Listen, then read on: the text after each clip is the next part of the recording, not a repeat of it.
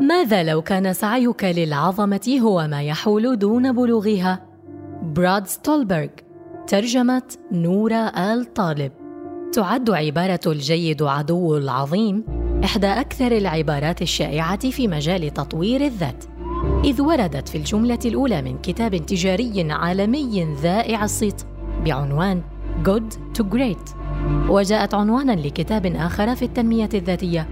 كما أنها شعار استخدمه جاستن جيمس وات نجم الدوري الوطني لكرة القدم الأمريكية في مؤتمراته الصحفية. إنها تبدو جذابة وفصيحة ولكنها مع ذلك قد تكون خاطئة تماما. لقد قيل لنا إن السعي للعظمة والطموح اللامحدود أمران لازمان لمواجهة الضغوط المتزايدة والوتيرة المتسارعة التي يتسم بها عالمنا اليوم. وإن هذا هو الطريق الوحيد للنجاح. ولكن ما الداعي لكل هذا؟ ماذا يعني النجاح حتى؟ لقد تصاعدت معدلات القلق والاكتئاب المثبتة سريريا لتصبح أعلى من أي وقت مضى.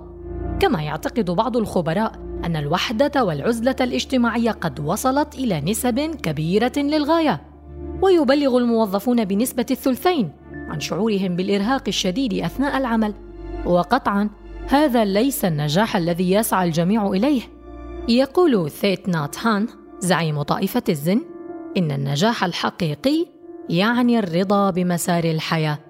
إنه العثور على السعادة في عملك وحياتك في اللحظة الحاضرة. إن النجاح الذي يؤيده ثيت ناتهان لا يتعلق بالسعي الدائم إلى العظمة بل بالرضا بموقعك الحالي وبقبول ما يكفي من الجودة.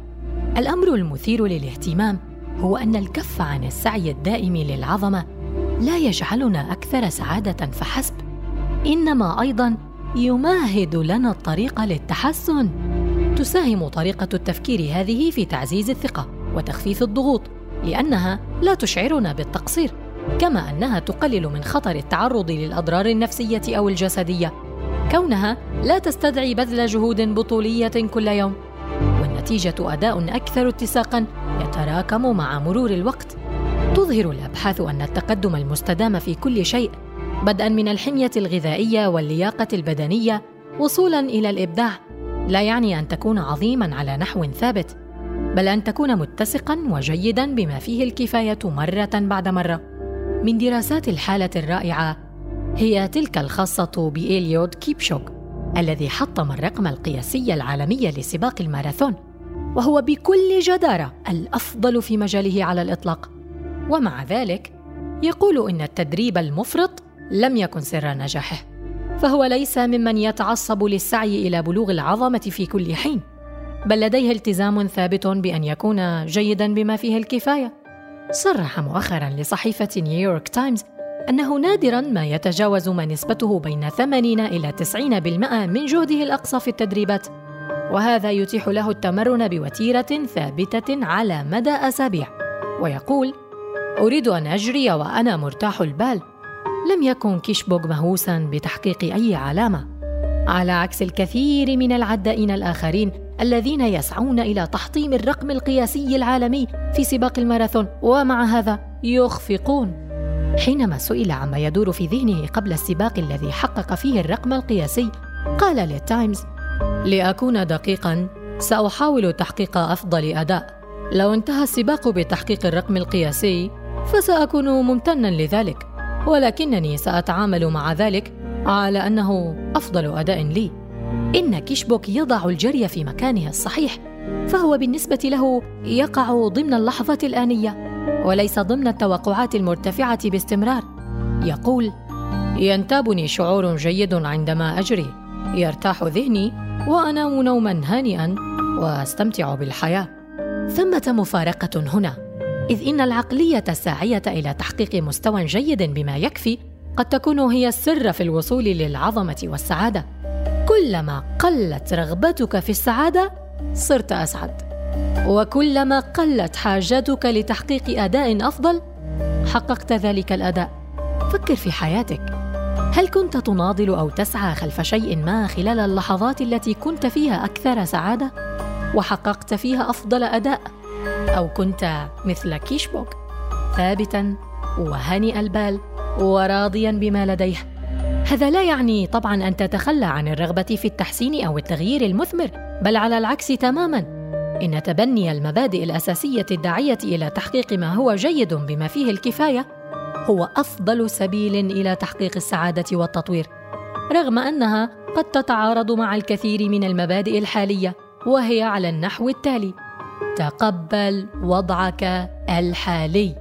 قال لي رول الرياضي الأكثر قدرة على التحمل والمؤلف وأيقونة النمو الشخصي ذات مرة عليك أن تتدرب وفق مستواك الحالي وليس وفق المستوى الذي تظن أنك تستطيع بلوغه أو الذي تريد الوصول إليه أو ذاك الذي اعتدت أن تكون عليه. إنما بحسب ما أنت عليه الآن. إننا نعاني في أحيان كثيرة من التفكير الخيالي الذي نقنع أنفسنا من خلاله بأننا في حال أفضل مما نحن عليه. أو نتجاهل مشكلاتنا تماما إما بالانفصال عن الواقع وبصرف انتباهنا عنه أو بالسعي إلى تحسين الأمور دون الاعتراف مطلقا بنقطة البداية الحقيقية.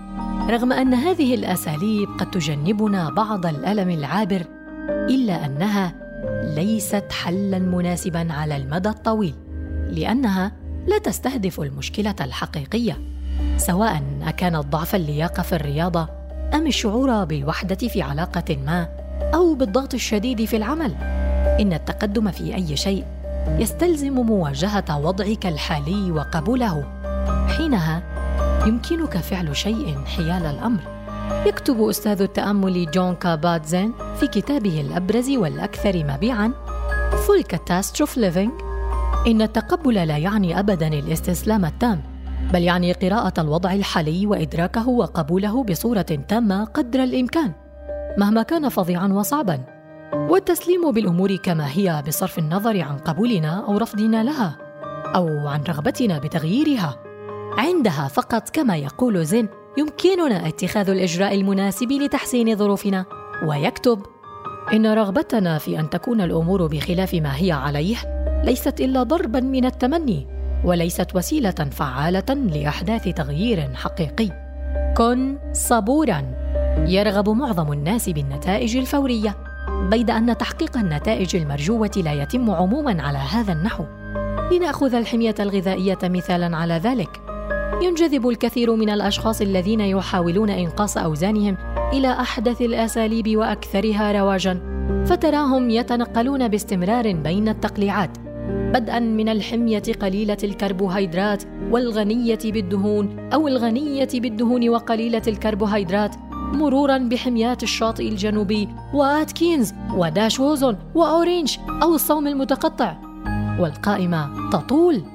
إن التبديل المستمر بين الأساليب يضر بعملية فقدان الوزن.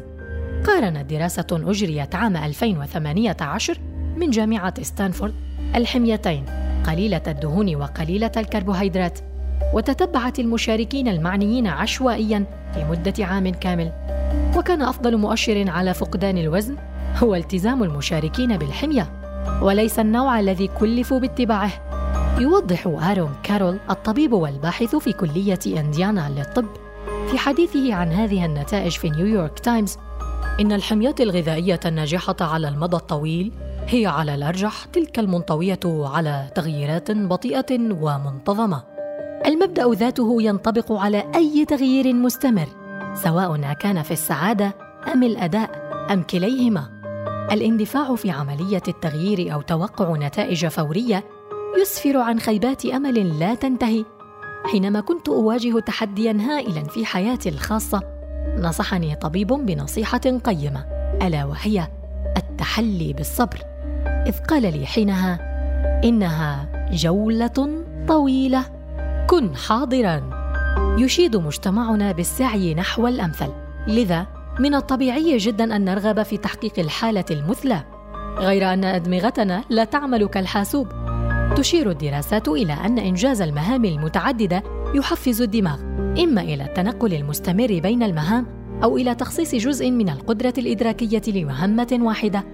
وقد وجد باحثون في جامعة ميتشيغان أننا في الواقع لا ننجز سوى نصف العمل عند تعدد المهام رغم اعتقادنا بأننا ننجز الضعف. إن التشوش لا يؤثر فقط في أدائنا بل يلقي بظلاله أيضا على سعادتنا. وجدت دراسة من جامعة هارفارد أن الحضور التام في النشاط المراد إنجازه يجعل الفرد أسعد مما لو كان يفكر في شيء آخر. ومع الأسف أصبحنا في الوقت الحالي أكثر انشغالا من ذي قبل وأذهاننا دائما تسرح في شيء آخر. قد نظن أننا إن لم نكن متصلين بالإنترنت على مدار الساعة فسيفوتنا أمر ما. لكن قد يكون العكس هو الصحيح. إذ سيفوتنا كل شيء لو اتصلنا بالإنترنت على مدار الساعة. لا تكن حصينا.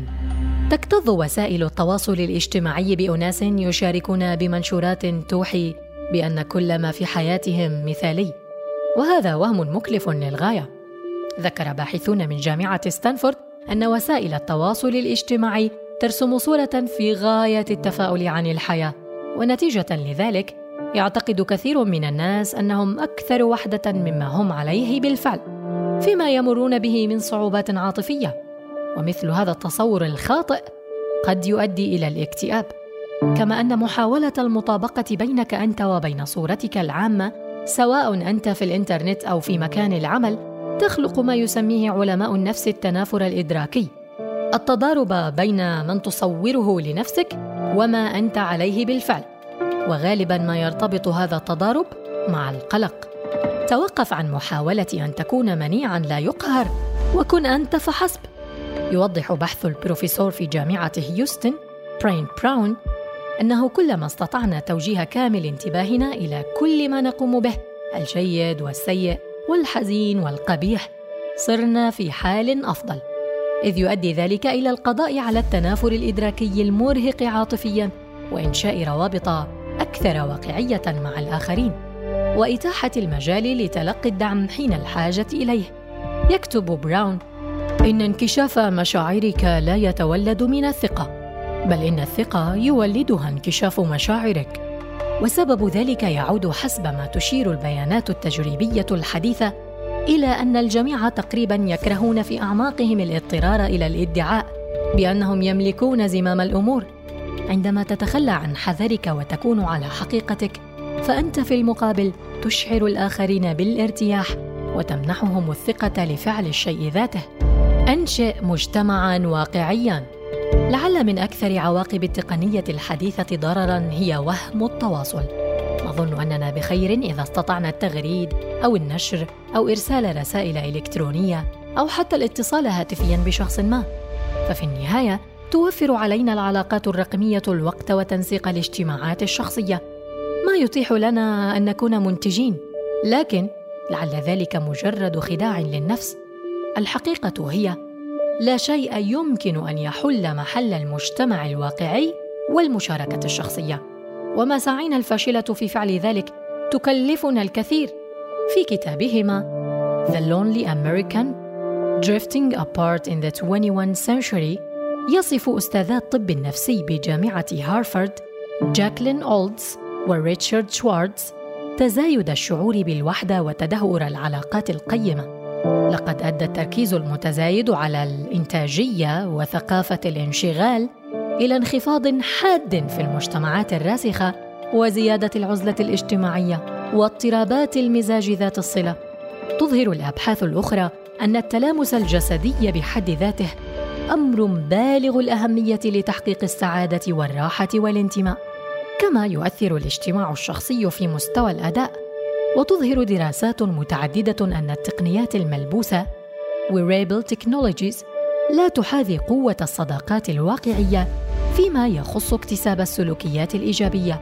وهذا صحيح على جميع المستويات حيث عزت شالان فلاناغان بطلة ماراثون مدينة نيويورك استمراريتها ونجاحها إلى مجتمعها التدريبي وليس إلى متابعيها في إنستغرام حيث تقول لا أعتقد أني كنت سأواصل الجري لولا شركاتي في التدريب. أولئك النسوة يدعمنني في الرخاء والشدة. خلاصة القول. الجهد الإضافي الذي يتطلبه التواجد الدائم مع الآخرين في الحياة الواقعية يستحق كل هذا العناء.